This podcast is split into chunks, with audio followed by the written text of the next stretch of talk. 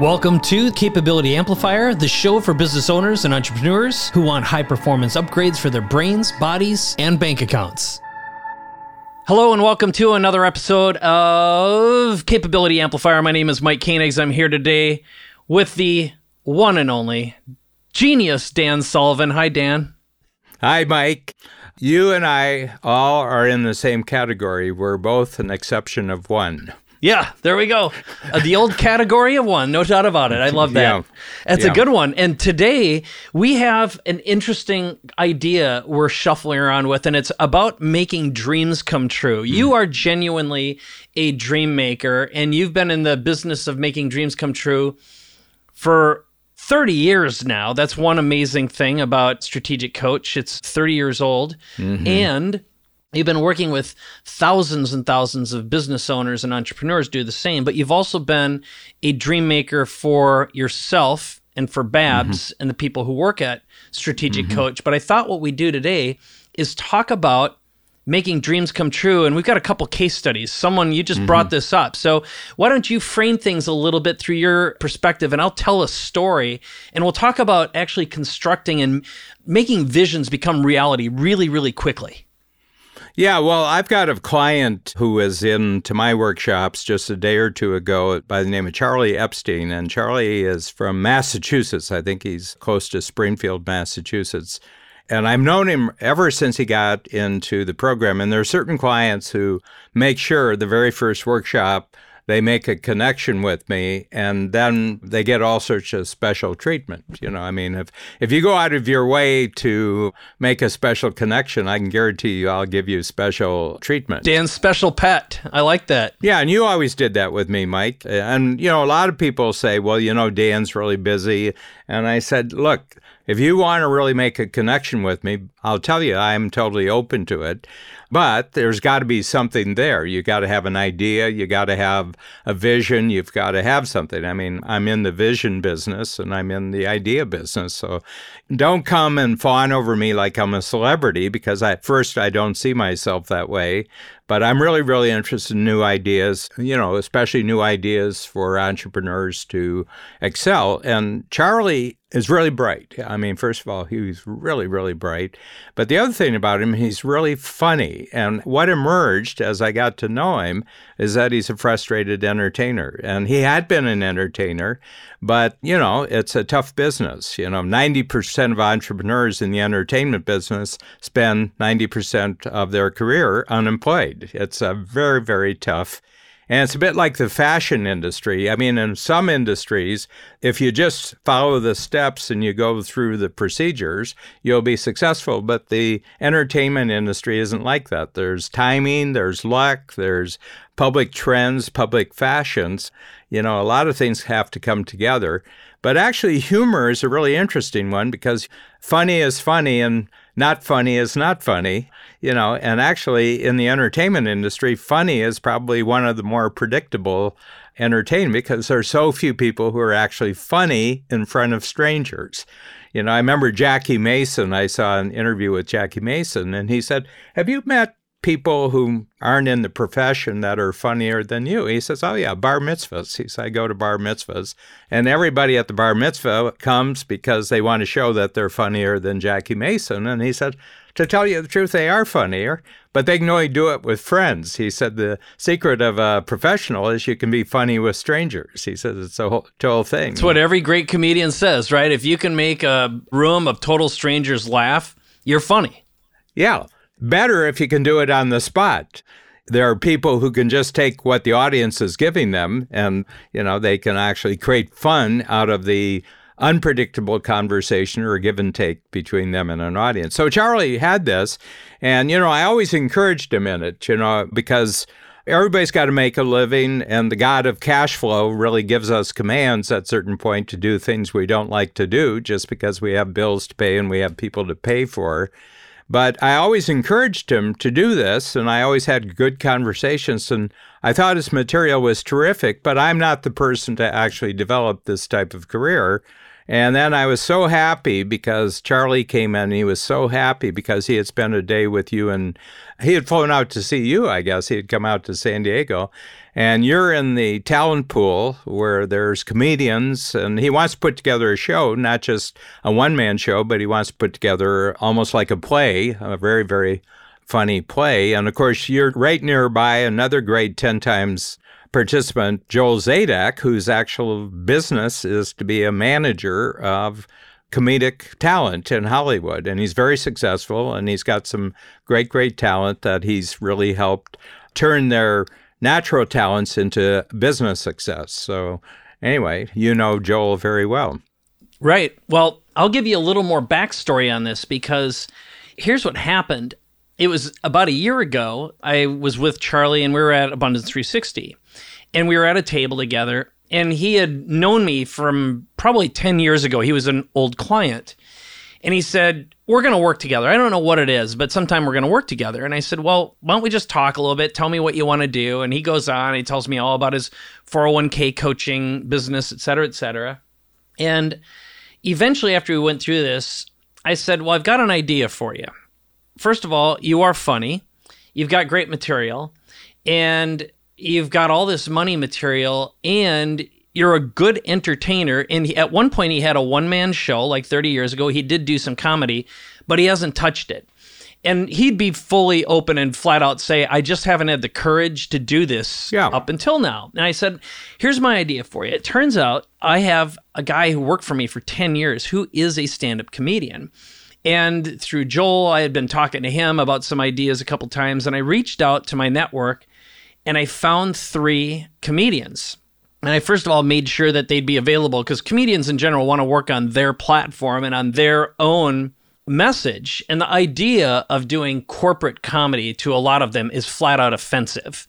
But the way I framed it is I said, this guy A is really funny, B, you'd get paid well, and I'm going to make this really fun for you to do, and I'm going to make it really fun for the client as well the bottom line was we arranged to get together and we created the equivalent of a one man show in two days, end to end, based upon Charlie's life and his money stories, and then five core lessons. But by having comedians there, if you've ever seen how television gets made, you have a room full of comedians and you just start throwing around jokes. And it ended up being one of the funnest experiences and most creative. And by the time it was done, floor to ceiling. We were drawing on those gigantic post its. The walls and the windows in my condo in La Jolla were covered. And we had organized this whole show, and Charlie got to perform it and get feedback from the comedians. Everyone was laughing. It was a gas, and it turned out one of the guys was actually performing on the second night. So we took Charlie out for dinner and drinks and to watch a comedy show, and we came back and it was one of those things you just couldn't believe it happened like it was. But as a result, this is one of those things I've thought about for 20 years. You know, it's like if I could create the perfect profession for myself, it is and always has been to make dreams come true. Yeah. And to be able to co create and innovate with really smart, interesting people and build blockbuster teams. But you were just going to say something, Dan. So I wanted you to kick in here. What was that? To me, it's such a pleasure because to the degree that you could do it before he actually goes live with us, you really filled a hole. You helped him fill a hole. And, you know, it's kind of interesting to have that in your life all the time to know that with, you know, he calls it courage. But, you know, if I tell the truth on Charlie's part, he had some issues in his personal life he really, really had to handle before he could be successful. One of the biggest barriers that I've seen with people who could go 10 times, 20 times, the next jump from 10 times is 100 times. It's not 20 times. And I'll say, I'm not quite getting the picture here. There's something you're not telling me.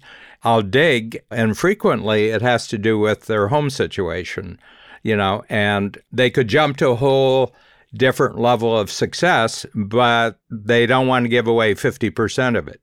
Yes. And you know what? What was great is Charlie was totally open and this became part of the core story. So we were able mm-hmm. to utilize the classic phrase is mess to success but he was really transparent about his great pain. So not only is this a great creative venture, it's exceptionally therapeutic as well. It's good therapy.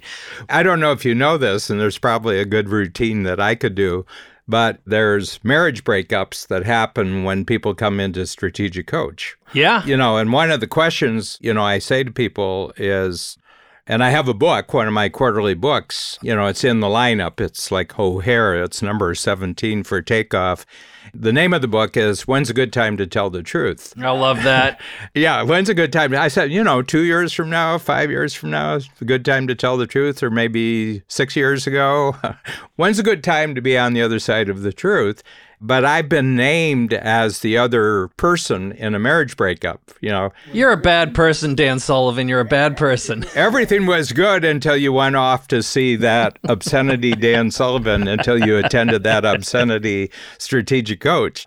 That's when I realized that Dan is actually my second name. There's another word before Dan. It might even rhyme with trucking, right? Yeah. trucking, yeah. so anyway, but what I'm really realizing is that to lead a whole future, you got to start with a whole present. And you can't do that if you have a half past. You know, you have to go back and complete something from the past before you will have confidence to create an entirely new future. And I know the story that Charlie's actually done that. So the difference between Charlie when he said he didn't have courage, well, it wasn't courage, he had complexity that couldn't be carried forward. You couldn't multiply this complexity into a new simplicity.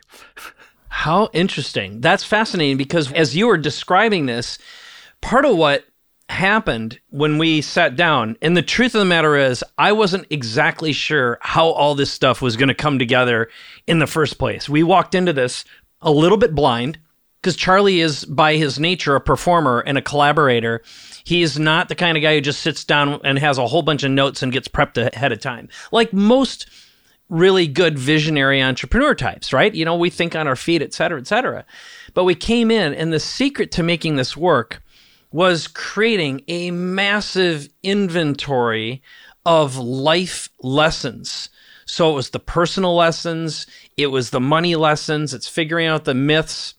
And he said something really profound. He said, because I asked him, I always ask this at the very beginning of every session. I said, I want you to describe to me the feelings and emotions you want to experience every day and as you go through the process together in a way that would make you really happy and experience joy. Very frequently, people say clarity and confidence or courage and confidence. For him, he said, This is my ministry. Yeah. He said, This is my legacy. Yeah. And that's what's really important. This is how I'm going to give back. It's also how I'm going to feel complete. But the mistake so many people make when they're thinking about writing a book, for example, or creating what I would consider their legacy work, is they end up creating a memoir, which is not entertaining or interesting for anyone. It's basically, I always call it a form of public masturbation. Yeah. That or it's a lightweight tombstone, in other words. Yeah, at the top of that tombstone reads, Nobody cares. Yeah. the two things I'd like to counter here, because I want to create a little tension in this podcast, I said, legacy is a deadly idea. And there's a very famous marketer, and you know who I'm talking about, but I'm not going to mention it on the podcast. But he's had a hard time getting in touch with me because he approached me wrongly in the first place. And I just would not allow him to get in touch with me. Does he steal content? No, it's not that one. Uh, it's not that one. But he finally got to me and I says, Well, where are you now? And he says, Well, you know, I've kind of wrapped up and I'm starting to create my legacy. And I said, You're five years younger than I am. Why are you talking about legacy? I said, You know, your brain takes this stuff seriously. Your body takes that stuff seriously. When you start using the word legacy, it says, Oh, the future is now will not be bigger than your past. I said, Don't say that word you know, legacy is something that people who have died have, you know. Yeah, let other people say legacy. That would be another great way to frame it, right? Yeah, and quite frankly, after I'm gone, I don't really care what it looks like to anyone else. You know, it's their problem. I mean, I said I want to die in the middle of five messes, you know, so that they remember me, you know, with you know, huge emotion, you know, for a while. And some fireworks too, right? Okay. The other one is give back. I am a complete disbeliever that entrepreneurs, especially and, and uniquely, are the least people in the world who have anything to give back because they didn't take anything in the first place. Now, civil servants, if you line up civil servants, I can see at least a 50% give back because, first of all, they didn't create anything. And for the amount of reward that they've had in their career, they really deserve to give a rebate to the public. Oh, man. I'll tell you what, maybe there's some people listening to this right now saying his name really is Dan trucking Sullivan. That'll be the catchphrase. no, no, it's the other way. It's trucking Dan Sullivan. yeah. You know, trucking Dan. But the whole point is that what it is. Charlie had to get himself. But here's the thing you created a unique set of circumstances, a unique focus, and it's because of what you're doing. You know, I mean, this is your new stage. You know, this is stage six, version 6.0 of Mike Koenigs, you know, and you've now gotten to the point where all your 30 years of experience and skill has focused on creating one situation where someone with a big dream can come in and get the total support, 360 degrees support with total focus on them, and have something incredibly great to package them that happens in probably an unprecedented short period of time. So there you go. You can actually use that in your copy lines. I, mean, I appreciate it. This all gets transcribed and you can just use that. Nicely done. Well, I want to deconstruct a couple things because again, I can't help but think about how does Dan make dreams come true also, but I'll again add a couple little comments here. One of them is We're both in the same business just with totally different methodologies and totally different frameworks. You know, I mean, we do frameworks, but we're totally in the same business, you and I are. Yeah. So it just so happens I just talked to Charlie yesterday. I said, well, here's the vision I have moving forward because he's so committed to this that he wants to have a show. So we'll have a show ready that he can not only do publicly and, you know, rent a theater and bring in people, but he has a vision of bringing it to like an Amazon Prime or a Netflix, even making yeah. it that entertaining. And it's got the potential. So we're about to get original music created, the posters. I mean, it's going to look like a real movie as far as the yeah. outside world is concerned. I mean, I want that. You know, it's like it, it's so fun to sit down and be able to manufacture an experience that turns into something living like this and know that the writers, so one of the writers I found for this, he's written a bunch of viral video commercials online that have gotten over 100 million views. And this guy was so excited to work on this. And he said, This has been the most productive writing session of my career. We got more Can done. I tell you another? Yeah, is get Nick Nanton involved and have him actually record this right from where you are right now you know, and actually even recreate the first day and actually take it through right to the opening night. Nick's 36 and he's already won 11 Emmys for his documentaries, you know. It's so interesting. We talked about doing a documentary, so I'll reach no, out to him. That's a great idea. I don't know if you know this, but Nick every month goes to Nashville and from morning till night actually produces a new recorded song and they have a workshop they have a get together and they have writers and they have musicians and everything else. And they walk in in the morning and the assignment is by the time we leave tonight we've got a singer we've got music ensemble and we've got a recorded song. So this would just totally appeal to him and the speed with which it happens that's the key. You know, this is something, and he's won four Grammy Awards too for his jingles. So I think if you just chatted with Nick on this, it would be fantastic. Nick is just unbelievable. I think you're more ADD than I am, but I think Nick is more ADD than you are. I would agree with that. And I, have actually known Nick for a while, and I attended the Grammys with him, so we've got a long history. And I will, I'll reach yeah, out to this, him. It's a great uh, idea. He would love this one. He would tell you. And Charlie, I mean, Charlie would just eat it up. You know, I mean, you could turn this into just how you're creating the show would actually be a show in itself. You're absolutely right. And part of the way we even approached the creation of this was as a performance. I did grab some footage while we were doing it, but again, it was like one of those, you know, every little thing aligned all at once. It was super fascinating. And then I've had a similar experience with another coach member, Brett Kaufman. Oh, yes. Where another dream come true experience where Brett is a very successful real estate developer, a true visionary, super fascinating guy. And he had a message, but he's like, How am I going to get this out and what should I do? And in the case of him, we've been working on his personal brand, a book. I hooked him up with some great writers, an agent most likely one or two publishers.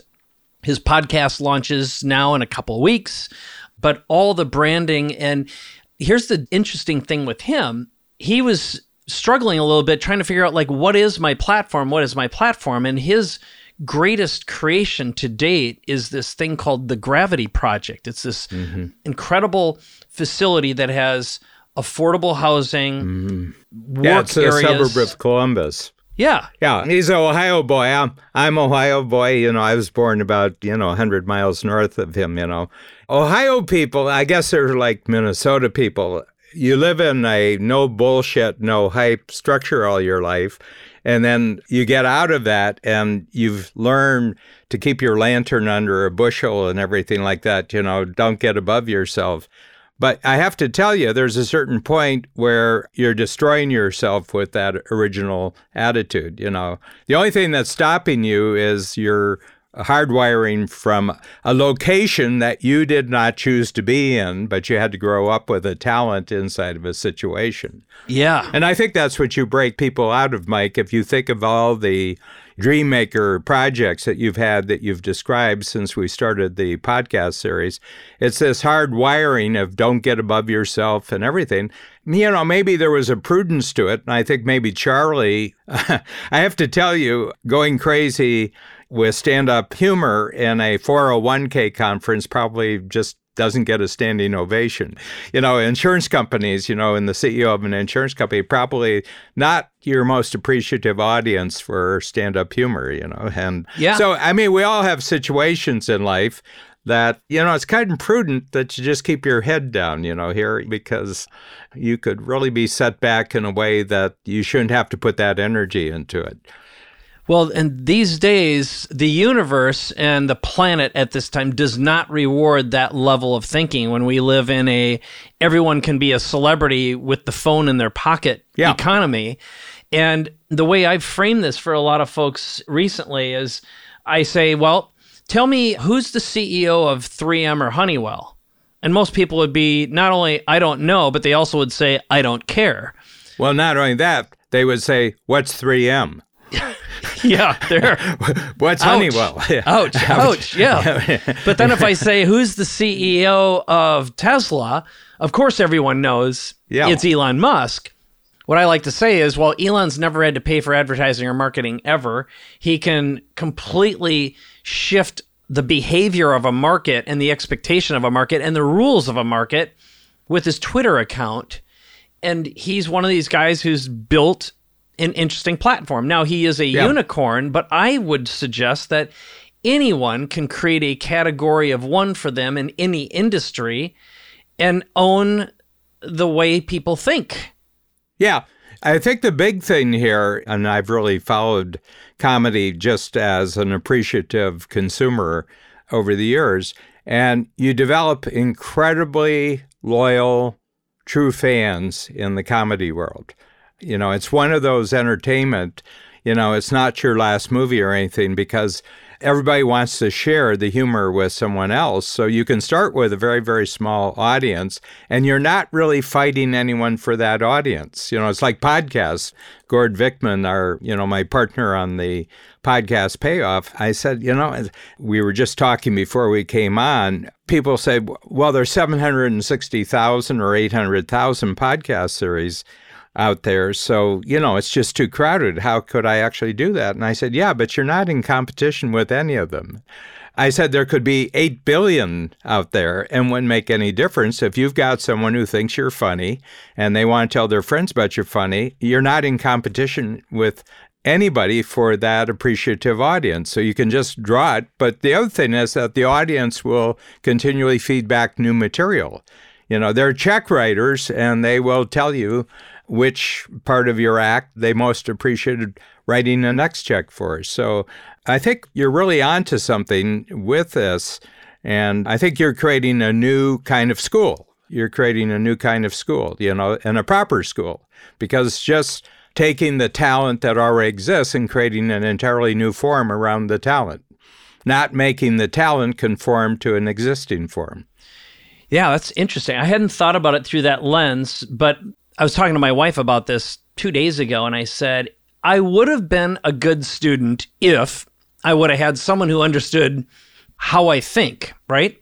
And how I performed. And I would say that about most people I know who are miserable. I like you too, right? We're miserable failures. I barely passed high school. I never went to college, and I am incapable of staying awake in a classroom environment. I need to teach in order to stay awake or be really engaged with activities. Like I don't fall asleep in strategic coach, for example, because performance is appreciated.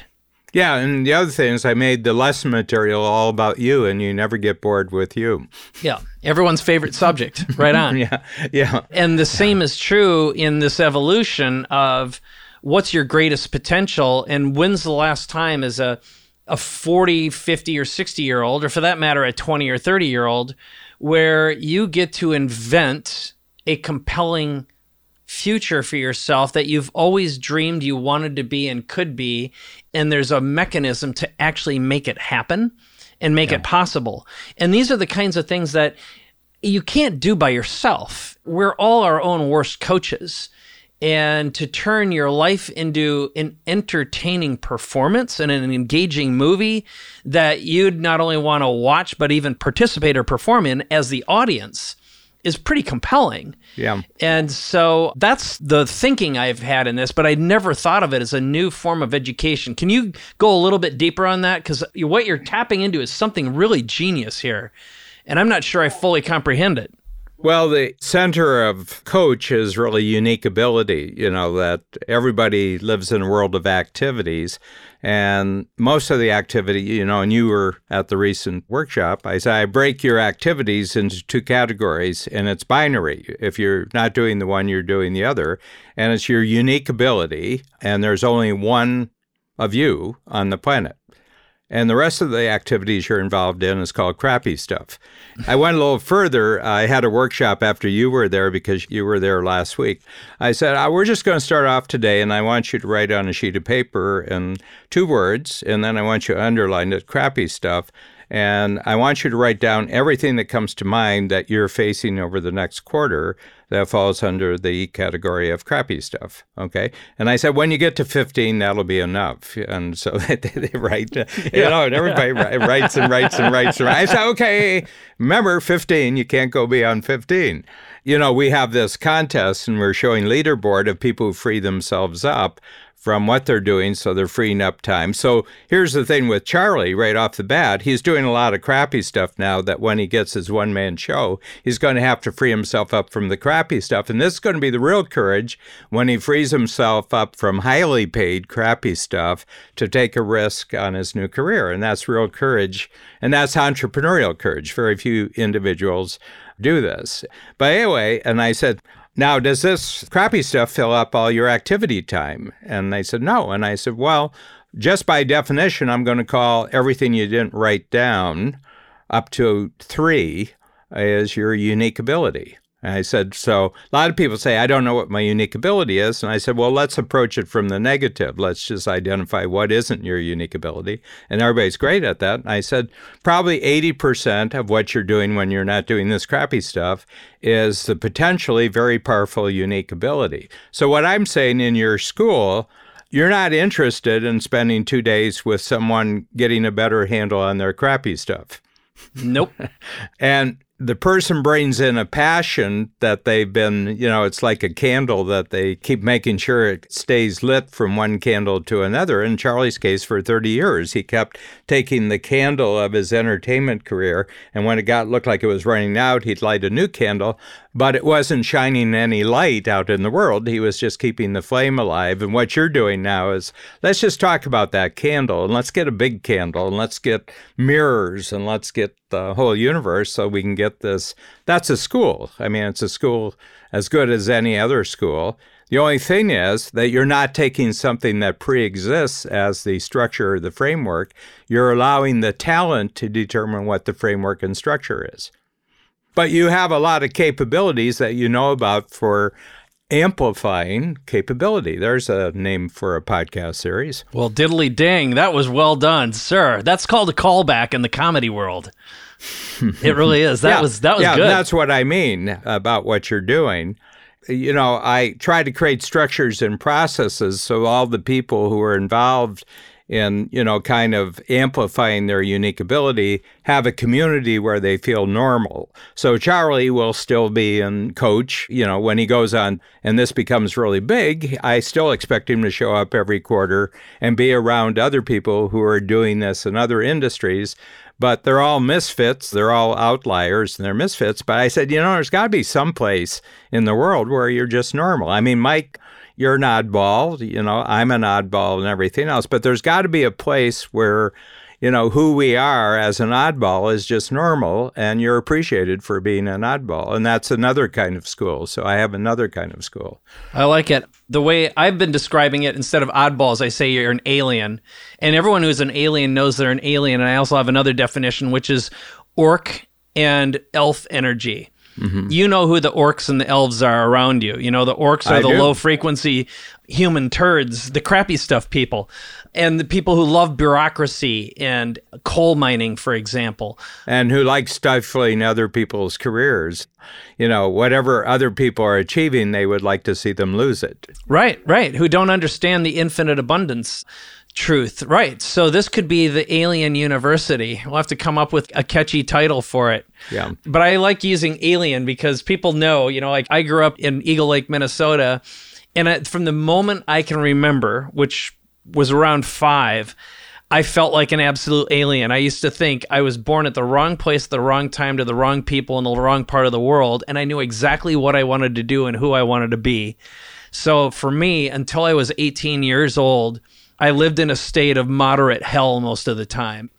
I just knew I didn't want to be there. I had a backpack packed, ready to go work for Steve Jobs and Steve Wozniak and write code for Apple. That was my goal growing up. Mm-hmm. And when I tell that story, I have a lot of people raise their hand and go, That's exactly how I felt too. So I like the oddball thing. That's good. It's got legs. Well, I'm different because I had a happy oddball existence.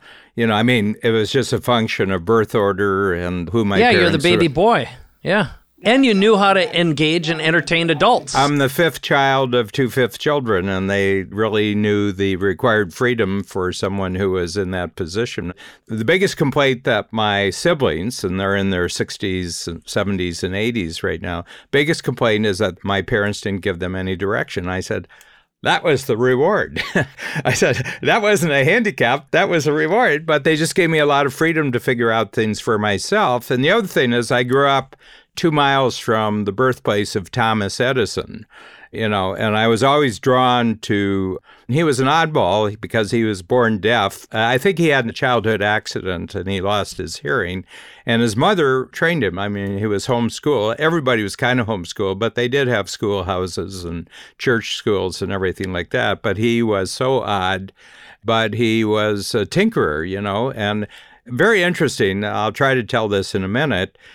But when he was born, he was about six years old. The town he was in near Lake Erie was the second largest wheat port in the world behind Vladivostok, Russia. Vladivostok, Russia is a huge wheat port. You know, the whole east coast of Russia is a big wheat parts of Siberia. It's not all ice. There's big wheat fields there, but because of the canal system that had been through Erie Canal and the other canals, you could have all the farmers bring their wheat to this little town, and then there was an eight mile canal that went to Lake Erie, which crossed over into Lake Ontario, which crossed the Erie Canal to the Hudson River.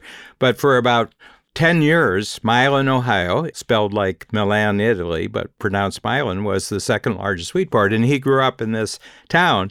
But it's a very interesting story about it. The railroads just started. So the canals were rather a short period. There was like a 30 year period where canal digging was really a big deal. And then the railroads came in and they came to the town fathers of Milan and they said, you know, why don't we just have all the railroads? come to Milan, Ohio, because water transportation is only 120th the cost of land, I don't care what kind. And the book, The Absent Superpower, really talks about it. I never realized the significance of water transportation and how America is just unique. Half the navigable rivers in the world are in the U.S., probably in the Mississippi Valley, which you were part of growing up in Minnesota. I'm in Ohio. You have the Ohio River. But the whole thing about it was they said, you know, this is a natural. We'll just connect our new system. And they said, nah, this railroad thing's never going to go. So they moved four miles to the south, and that's where the three railroads came into this one town. And Milan, as a town, was dead within 10 years. And then, who's born in Milan, Ohio, but the guy who created the entire electric age? A lot of people talk about the light bulb. It's not the light bulb. He showed how you can take whole cities and electrify whole cities. That's what he's famous for you know, and everything like that. But he was an oddball, you know. One of the things you have to think about here, Mike, and it's probably a topic for a whole discussion on another topic, but I think the public school system is designed to take six year olds who have an enormous amount of talent and they're bright and they're curious and they're alert and through a process of 12 years of education, you can take all that creativity away by the time they're 18 years old. And I said, you know, it's just the opposite of entrepreneurism. Entrepreneurism is taking a resource from a lower level of productivity to a higher, but the school system is designed to take an already high level of productivity and take it down to a low level of productivity. I don't know where I heard this, but it wasn't long ago. Someone said it's really curious. And that's why civil servants should give back massively for their unjust rewards. Man, I don't want to go there. I hear you. So here's this little thing I heard. But Michael, we are going to go there. it's fine. It's fine. but so not, I'm going to plus what you're saying. Podcast. Yeah. All right. So all I'm going to do is just give you a plus, which I'm really agreeing with you, which is from the time we are usually these days around three to four when you go to preschool, you're institutionalized. Then you go to school where you're institutionalized. You'd go to college where you're institutionalized. You get a job where you're institutionalized. And then you retire so you can be institutionalized in your rest home, in your retirement home. And where is the peace in between? What is it you're working for? And that is the beauty of true entrepreneurialism and the rebellion amongst the great thinkers and great entrepreneurs is this it's not just a desire, it's a fight for freedom and independence and liberty. And it's what I love about being an entrepreneur. It's what I love yeah. about breaking systems and bureaucracies and and finding the failure points. To me, every business I've ever made basically broke someone else's structured system or added on top of it. It amplified what it could do without using it. Yeah, but what I'm saying is there's a point where an entrepreneur has to stop seeking freedom from and put all their emphasis on freedom to and and I think right, that what you're right. doing with your dreaming eh, yeah well we all got sad stories to tell and we all got it's really kind of boring you know it's really boring after a while you know this person didn't understand me and everything. I said yeah yeah yeah yeah yeah I know the story. But why don't we talk about freedom too? And it seems to me that Charlie has had 50 years of freedom from, but now he needs to do freedom too. And I tell you, freedom from requires only a quarter of the courage than freedom to does. Because freedom from, all it is, is that you're reacting against something that somebody else created. But with freedom to, you got to create it from the inside and go out. Bam. That's outstanding, Dan. You nailed it. No, it takes a lot of courage to be who you imagine that you want to be. Other people are just telling you who you can't be, and then you're reacting against them, and then you have a long list of complaints and an expensive therapy. I mean, Dave Chappelle is really great because he can go back and, you know, I saw this thing he did. He said, I don't really believe in trying to imitate people, you know, doing imitation. He said, but I have two. You know, he says, these are the founding fathers. He says, hey, is that done yet? Let's get that Constitution done. You know, he says, that's the Founding Fathers one. You've probably seen it. Yeah. And then he goes into this obscenity ridden thing, you know, it doesn't matter what happens, I'm going to trace you down I'm going to do that. And he says, you know who that's an imitation of? He says, it's you, the audience. That's what you're thinking right now.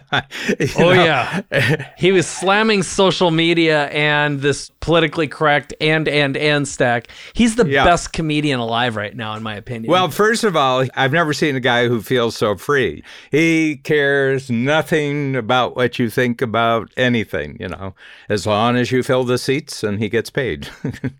he is a smart, smart man. Yeah. Well, let's do this. I think we've reached a good breakup point here. What do you say? Well, this was very exciting. This is very exciting. I'd like to talk about the whole thing and I think there's a natural segue between what we've done so far and a new concept I have. It's a new book called Always Be the Buyer. And I love that. I can't wait to have your take on it because I think that'll segue into another episode that ties directly into this as well, which is on the best pitch. So if we go from buyer to pitch, it seems to me that we've got a perfect lineup. So that's what we're going to cover in the next episode is always be the buyer. I can't wait for more. Anything you want to add before we wrap this baby up, Dan? First of all, I'm proud of you and I'm really happy for Charlie. It's been a blast. To me, I know when I'm doing the right thing when I experience what I call the tingles. Mm-hmm. And the tingles are, you know, when you get that great feeling that you're just like you get little tingles in the top of your head when you're doing exactly what you're meant to do and the way you're supposed to do it, or when you have that just feeling of freedom. It's like this, it's almost a spiritual experience. It's really amazing. And those full two days, I was in a deep state of gratitude and feeling the tingles, and we all did together. It was pretty profound when you see someone feel an evolution and when everything you've been up until that point actually makes sense and it has purpose and it's like this is the story I've had inside me and I didn't know how to get it out. And I think everyone experiences that, at least everyone who's got something to say of purpose. So it was grand. So without further, well, I don't know, just to top this off, thank you for listening. Dan, it's always a pleasure spending time creating with you. Thank you. Will you head over to iTunes right now to rate the Capability Amplifier show? Every rating and review helps spread the message and create more empowered entrepreneurs like you. And if you've already done that, please share this episode with a friend who you know can benefit from Capability Amplifier. And if you have any questions or suggestions, head over to capabilityamplifier.com. There you can leave us an audio message, and Dan and I listen to every single one of them. Thanks again for listening, and we'll see you soon.